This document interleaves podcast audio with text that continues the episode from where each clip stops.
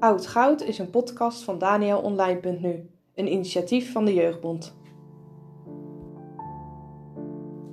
Iedere maand schrijft Gerben van der Wulp, docent Engels en redactielid van Daniel, in Daniel over een tekst uit de geschiedenis van de kerk.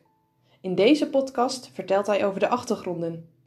Wat maakt het lezen van christelijke schrijvers van vroeger waardevol? En wat hebben ze jou te zeggen?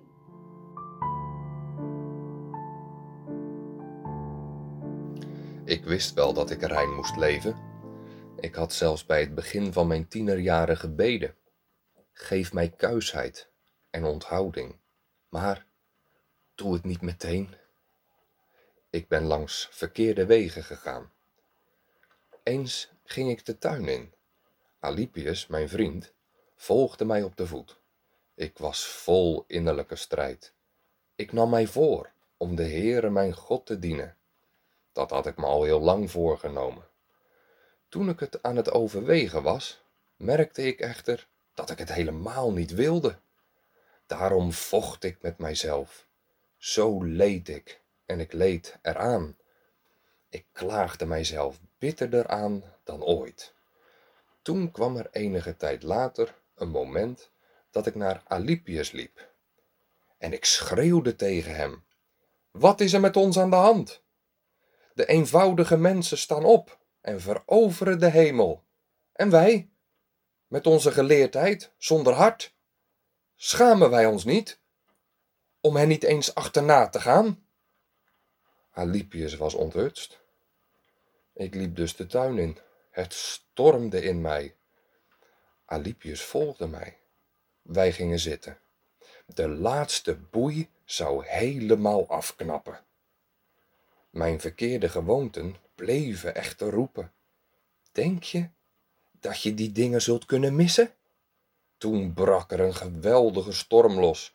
Ik liep weg bij Alipius, want ik moest vreselijk huilen. Ik lag lang uit onder een vijgenboom en bad.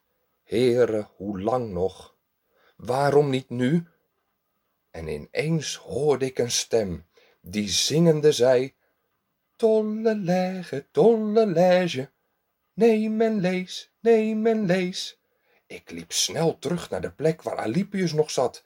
Daar lag het boek van de apostel. Ik pakte het en las zwijgend het gedeelte waar mijn ogen het eerste opvielen.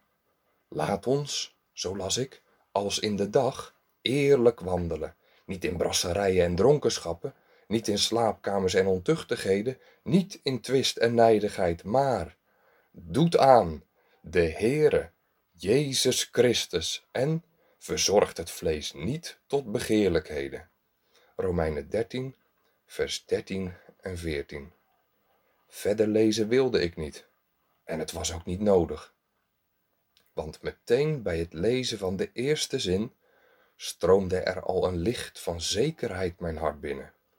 En al de duisternis van mijn wijfelen vluchtte weg. Dit was de introductie over Aurelius Augustinus, die leefde van 354 tot 430 na Christus. Hij was een belangrijk kerkvader en in de volgende aflevering gaan we zijn leven na. En in de derde aflevering luisteren we naar wat we van hem kunnen leren.